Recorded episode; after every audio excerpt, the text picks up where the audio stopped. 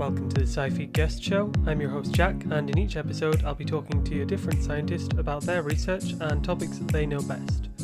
In this episode, my guest is Doctor Michaela Johnson, who's recently finished a PhD in paleontology focusing on fossil crocs at the University of Edinburgh. Welcome to the show, and let's start off with, first of all, a bit about your background and how you ended up studying paleontology and specifically crocodylomorphs. Okay, um, so I am, as you say, a vertebrate paleontologist. So I study prehistoric life, specifically things with a backbone because they're awesome. Um, and I'm from Canada, so I grew up kind of with dinosaurs, you know, with out in Drumheller, and I always went to the museum when I was a kid. And I've always liked dinosaurs ever since I was little. And I kind of never grew out of that. And I thought, oh, wouldn't it be cool to study dinosaurs? Um, so when I did my undergraduate at the University of Alberta in Edmonton, uh, I had to take a herpetology course, so studying reptiles and amphibians. And it was an amazing course. And we had one lecture on crocodiles.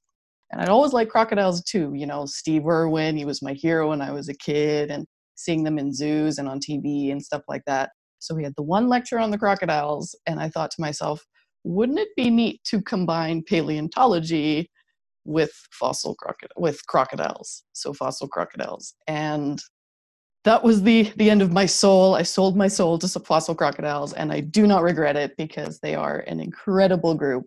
And we're only just scratching the surface of their re- of their studies. So that that's kind of how I got into fossil crocs. Yeah, it's amazing that just the one lecture got you interested enough to want to study it full time. There's this light light bulb, yeah. Before we go into more detail, um, can you first clear up kind of the terminology that you use? So you, I believe, study crocodylomorphs. Does that include alligators and things like that, or is it just crocodiles? Yeah, so they're a type of crocodylomorph. So the, I guess the ones today, we've got the alligators plus the caimans. So they're most closely related to one another. Then we've got a different group, which are the crocodiles.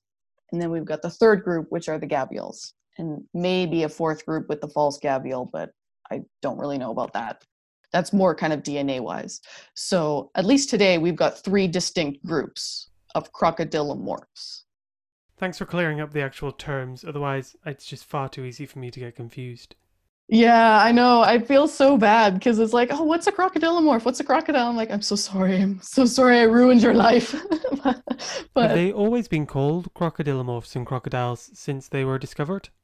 Yeah, so Crocodylomorpha, so that's uh, alligator. So that's modern crocodiles, alligators, caimans, and the gharial, plus their fossil relatives, all of their fossil relatives. So that's the entire group. That was coined in the nineteen thirties, I believe. Whereas the word crocodile, that's been around for hundreds of years. Cuvier and, and these old French priests from the seventeen hundreds, they were using the word crocodile. That long ago, when they were finding fossils, did they actually understand what they'd found, or did they think it was just more normal crocodiles? So I, I think they did. Um, I think back then there was a, a tendency to really kind of uh, not lump everything together, but to split everything up.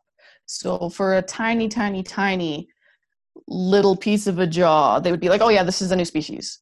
But looking at it now, you're like, okay, it's a one section of the jaw that's maybe fifty centimeters long, that has no distinguishing features about it. I don't know how you can call this a new species.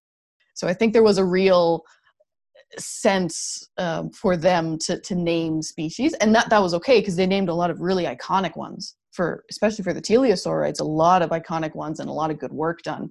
But there was a tendency to kind of say everything was a new species, and it's like, ooh. Yeah. Let's go on to your work, which when you got in touch, you said was evolution... anatomy, and sorry, I've forgotten the, the third word. So it might be like relationships, or ecology kind of as well, yeah. So I guess starting on evolution and maybe ecology, how do fossil crocodiles that you look at relate to modern ones today?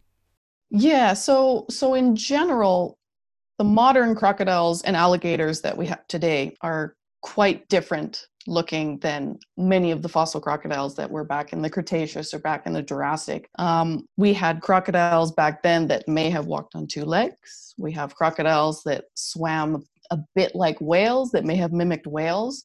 Um, and that's kind of the group that I focus on. Uh, we had some crocodiles that ran like horses. We've got crocodiles that were purely uh, leaf eaters, so plant eaters. We've got a whole variety of crocodile forms and morphologies and different ecologies and things. So the ones we have today, they're very cool, but they're they're just a tiny, tiny percentage of the diversity of crocodylomorphs, so crocodiles and their fossil relatives that we had overall. It's a it's a two hundred million year old group, Crocodylomorpha. The idea of like crocodiles walking around on two legs in prehistoric times, just a really weird. Some some people think that's terrifying, and I'm like, that is so cool. I would totally pay to see that. Um, so it, it's really quite neat just to see all these different kinds of crocodile morphs, right? That that are so different from what we have today. And the ones we have today are pretty boss. Let's be honest, like they're pretty cool. Yeah, absolutely. They already look kind of like yeah. sea monsters or something. Although that might actually be wrong. Do crocodylomorphs all live in the sea and rivers? So you're you're right on track. So they, they do spend a lot of their time in the water. That's where they feel most comfortable. That's where they're more kind of agile, quote unquote, if you will. But they do spend some time on land. They do have to come on land to, to lay their eggs and to bask and, you know, just to, to get around if, if they have to move body, you know, if they have to, to move from a different section of water to another, they'll they'll walk. I mean, some smaller crocodiles can climb up trees. They don't do it often, but it's really kind of funny to watch them do that. Yeah, I have to actually Google that or see if there's some sort of video. Crocodile climbing a yeah, tree. Yeah, it's, it's really funny. If there are some interesting pictures. So. Yeah, I can't really get the image out of my head. So how do you, in your actual day-to-day work, actually figure out information about fossilized animals from millions of years mm. ago? So I work on a specific group of Jurassic, uh, we'll call them crocodiles, but they're crocodylomorphs. So Jurassic crocodiles called thalattosuchians. So thalattosuchians are divided into two main groups. Uh, there's the metriorhynchids, so the whale-like ones that I mentioned before, and then there's the teleosauroids. So they're kind of, they've been regarded as more gavial-like, like the Indian gavial that we have today. Um, and those are the ones that I work on. Right. And is the gavial a group of different crocodylomorphs, or is it one type of crocodile? So it, yeah, so it's a crocodylomorph. Um, again, you can give that a Google. It's it's a croc that's uh, specifically in India, very long, skinny snout, kind of almost bug eyes.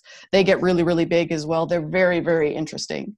Unfortunately, they're endangered, uh, but they're very interesting Croc, uh, crocodylomorph. They're not, not a crocodile, they're a gavial.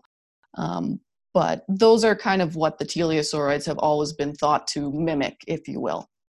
Um, so they've been known since the seventeen hundreds.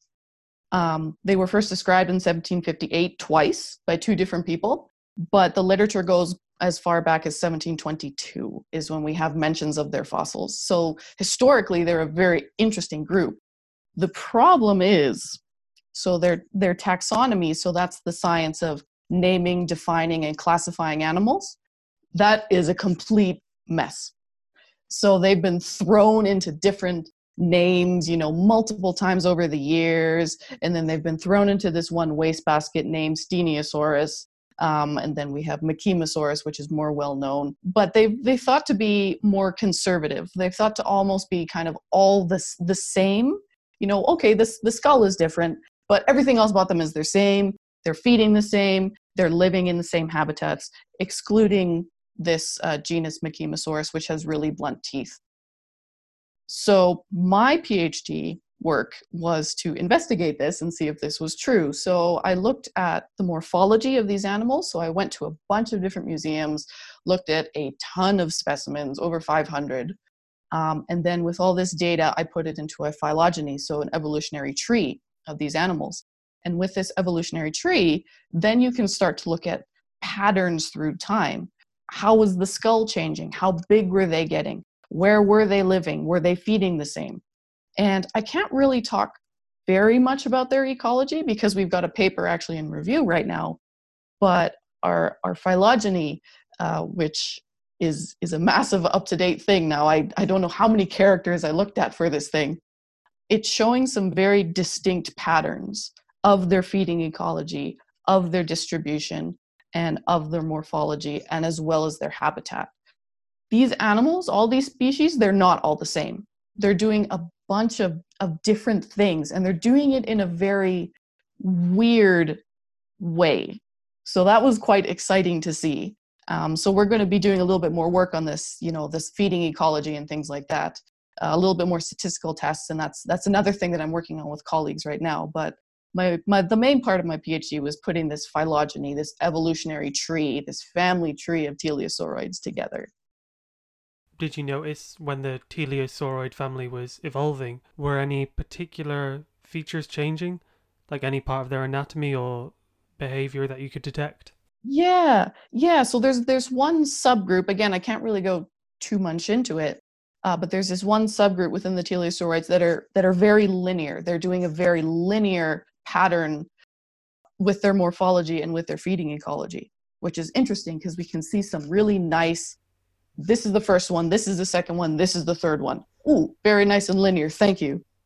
So by linear, do you mean they're changing quite slowly and steadily and predictably? Yeah, they're they're not doing anything really weird or really kind of morphologically bizarre, if you will. Quite a clear, simple change. Exactly. And then this other subgroup, they're all over the place. They're doing whatever the heck they want. And we're not quite sure. And it's kind of unfortunate because that's the group where we don't have a lot of material from. So from for that group, we've got some specimens from the U K and from Europe. We also have some specimens from China, which is very important. Um, and we also have some specimens maybe from from Africa, but I'm not entirely sure about that. Um, so biogeographically, they're very diverse. They're going from the U K all the way over to China and Thailand as well. We've got some stuff from Thailand that's quite neat. Why are they doing all these weird things? We don't know. We just don't have enough specimens, or we, we don't have any postcranial material, so anything but the skull. We're missing all of, a lot of that. We've only got one skull of one species, so it's So that's a, a bit unfortunate, um, but that just means that we have to go out and find more of these. I mean, I would love to do some field work in, in China and try and find some Toarcian crocodiles, right? But that's that's for future me problem. Yeah. Does it take a lot of digging and field work to actually find any of these sort of fossils? Yeah. Um, so for these crocodiles in particular, there was a ton of field work. Um, especially in the eighteen hundreds, because this that was kind of the boom of teleosaurid research. So many things were getting named, so many specimens were being found, particularly in the U K and in France and in Germany. Um, and it's it's died down. I just I don't know if we're not looking at the the specific rocks because they're they're Jurassic in age. I don't know if we're just focusing more on you know different aged rocks, or if we don't have semi-marine rocks, because most of these guys are found in in those kind of deposits. Maybe we're focusing more on terrestrial stuff, or maybe we're just unlucky and we're not finding them. For instance, in Africa, there's fragmentary stuff, right? You know, and there's some teeth, and we know that they've gotten down there for sure because of the teeth. But the the preservation, maybe they're just not being preserved. It's very, very dry, especially in Tunisia, where they found the Machimosaurus hugii, this, or um, Machimosaurus rex, pardon me, this, one of this really, really big ones, the turtle crushers. And the skull is, it's just very poorly preserved. And I think that's part of the problem is in a lot of these areas where we really want to find these things, which will help us, especially understand their distribution patterns. It's just, we're not getting them preserved. Were there quite a lot of scattering of samples because of how the planet's plates have moved over millions of years, or is that, are they not actually old enough for that to be an effect? Uh, so it may have been related to um, the the movement of the plates. I think they're more, they're following the coastline.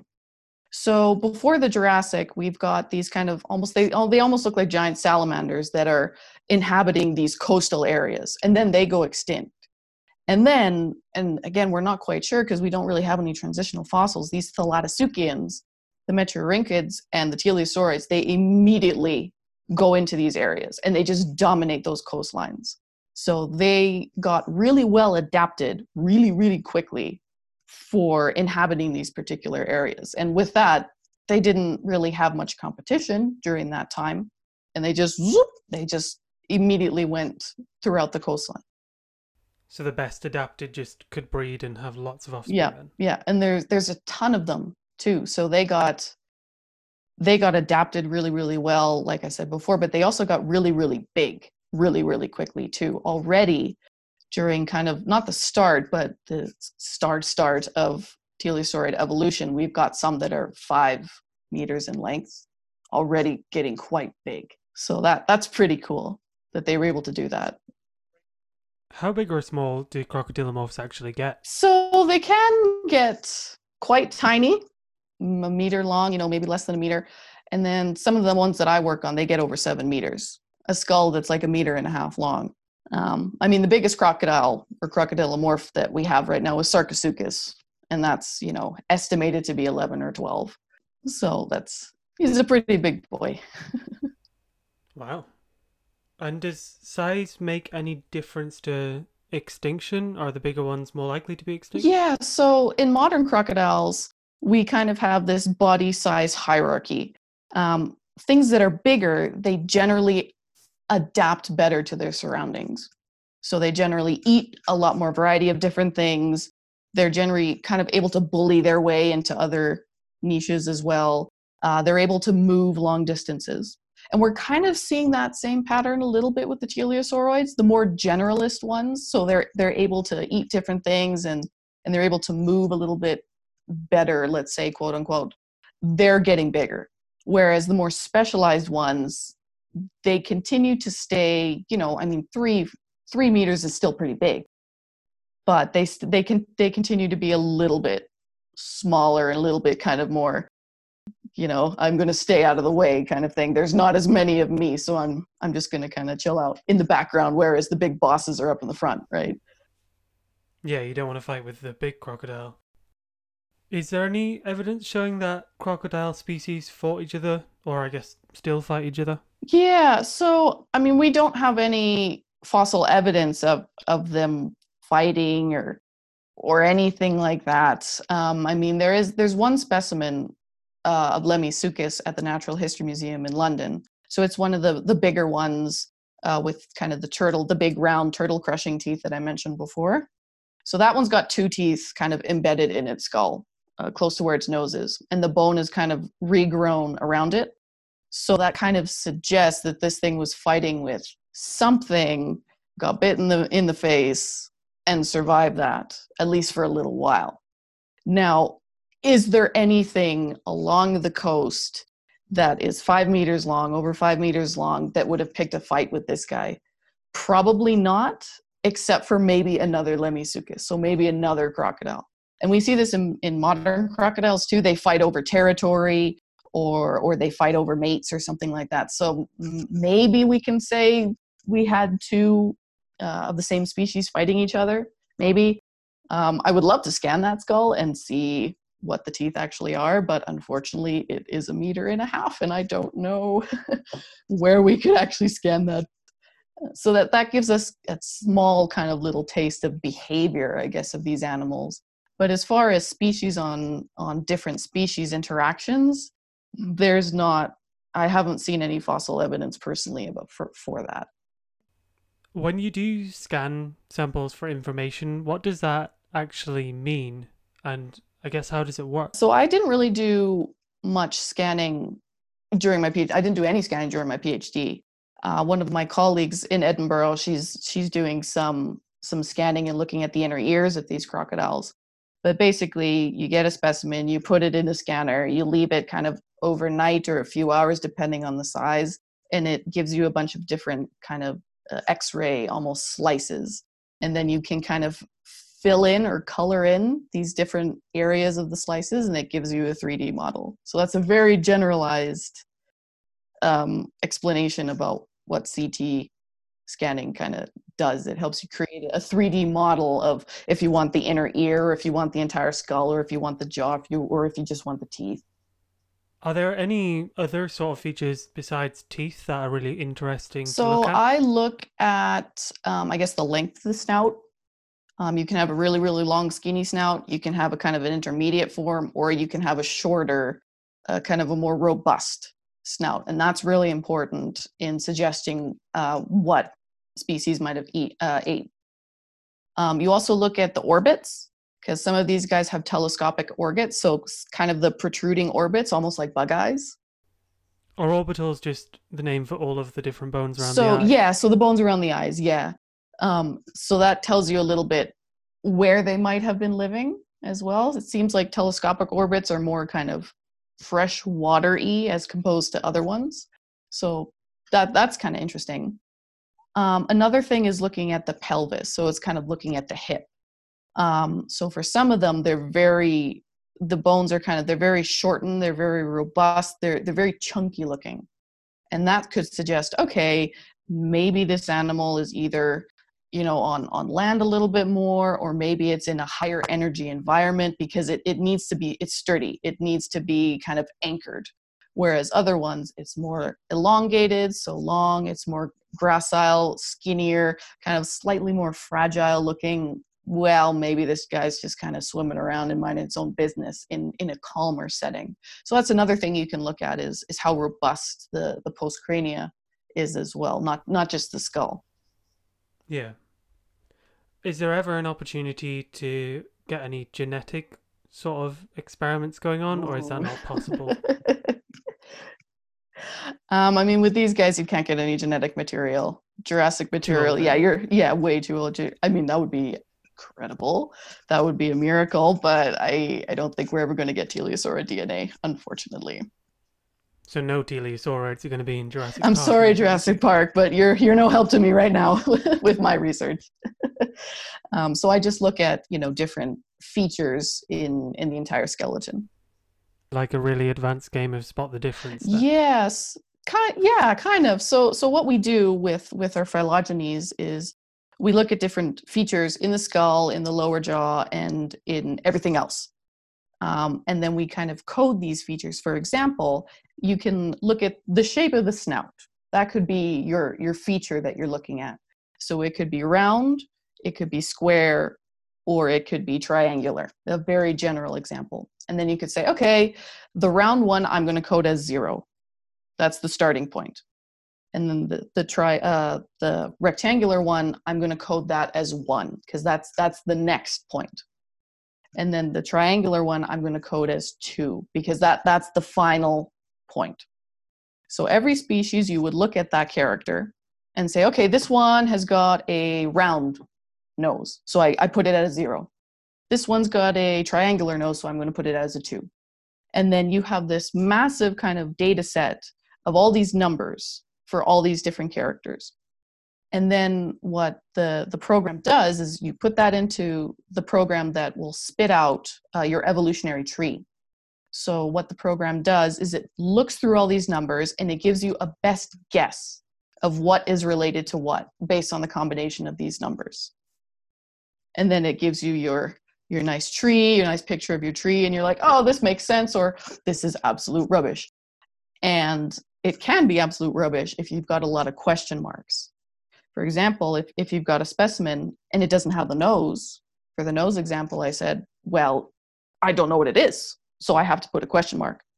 Or if this specimen, it's complete, but it doesn't have a nose, it never had a nose, I would put it as a little dashed line. So things like that, a lot of uncertainty can can make your tree very kind of convoluted and, and very question mark-y. So it's hard to study the ones where you don't have lots of different samples. Yeah. So as long as you've got a really, really good specimen. So for example, there's this specimen on display at the museum in Paris. It's the currently the only specimen we have of the species, but the skull is beautiful. It is absolutely beautiful. You can get so much information for that. So that's an instance where, okay, we only have one specimen, but it's a really, really good one. So I can get a lot of information from this. Whereas, you know, sometimes you get multiple specimens, but they might be all fragmentary. And it's like, well, half of my characters are going to be question marks because I don't have anything from this this pile, right? So it it really depends. Yeah. And what would happen if you had a sample of a crocodylomorph that was just kind of weird compared to other ones of the time? Yeah, that that's always a that's always a, a really good question, because it's like, this one is just so weird. What do I do with it? Um, so for me, I I I score it. So I give it all the numbers. I put it in the data set and, you know, run it as if it were, you know, an actual species. Then what I do is I take it out, I run it again and see if that changes anything. So I always kind of, I always kind of dip and dab with, with these different species that either are a lot of question marks or are really, really weird. And you're looking at these features and you're like, this has, this does not work, right? How is this possible? So when you're unsure, you just need to wait for more evidence then? Yeah, yeah. You have to kind of be, okay, one hundred percent certain that it is valid.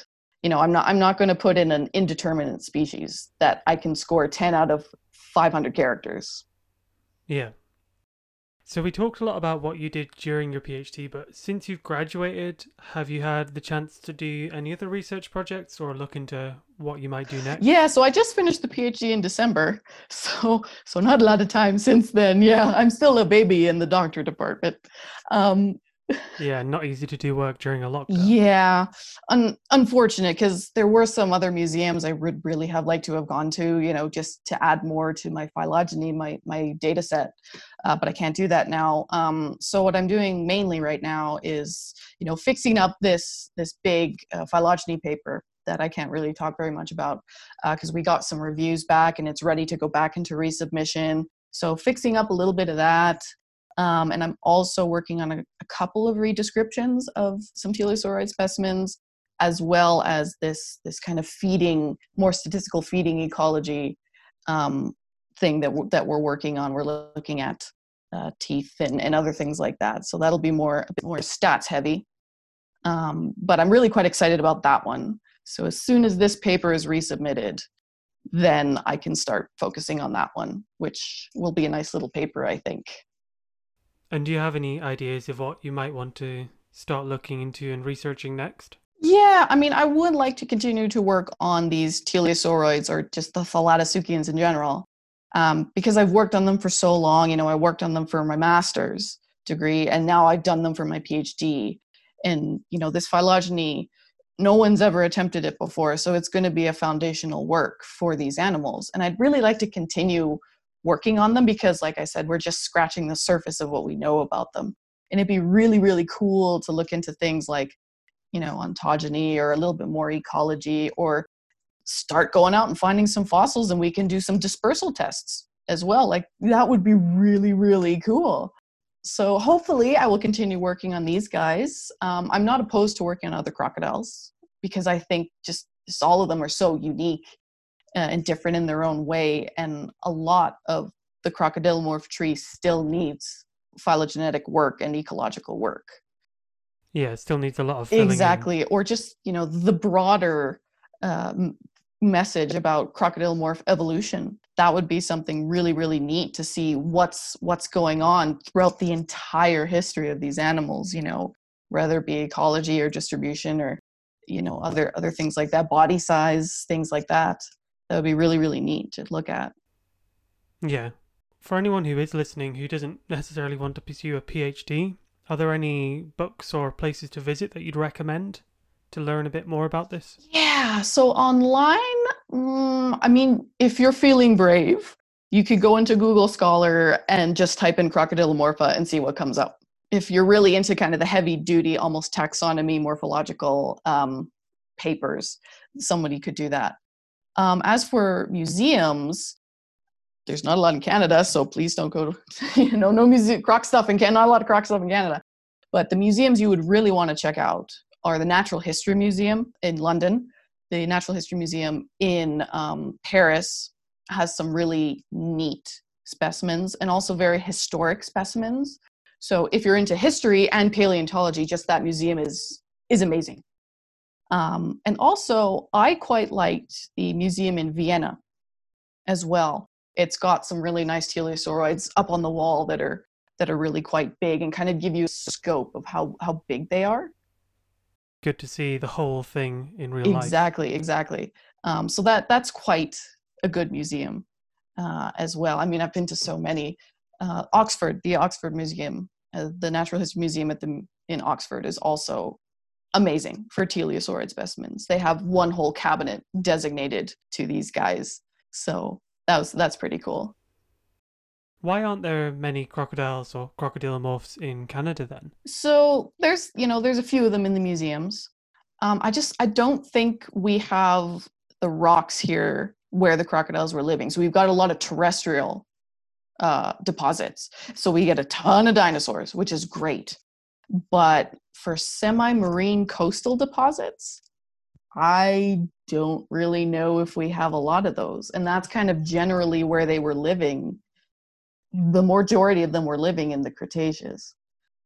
So visit Canada for dinosaurs, but don't bother for crocodiles. Yeah, yeah. Canada for dinosaurs, one hundred percent. But crocodiles, mm, maybe not so much. Yeah. So as my final question, what's kind of the one big misconception, if there are any, about fossil crocs? I, I guess it, one of the things we talked about earlier is that modern crocodiles, you know, the same as fossil crocodiles. And no, you're not. They they they have changed over time. And that's one of the kind of the big myth busters that even through my talks or or, you know, just talking to the public or anything like that, that they just assume that crocodiles are living fossils. And it's like, actually, no, they're much, much, much, much more diverse than anybody gives them credit for. That's that's mainly kind of the big one. Also, that crocodiles are not dinosaurs. That's that's another one I get as well. And it's like, they're both reptiles, yes, but they're two completely different groups of reptiles. I hope you enjoyed listening to this episode, and there's plenty more online right now. I'd like to thank Doctor Michaela Johnson again for being our guest today. And if you want to hear more from scientists, we'll be posting a new episode every week on a Tuesday. You can subscribe to the SciFeed Podcast using your preferred podcast platform, and also follow us online by searching for SciFeed Podcast. Anyone who's really interested in paleontology, just go straight to episode one, where Natalia Jugelska will be talking about pterosaurs.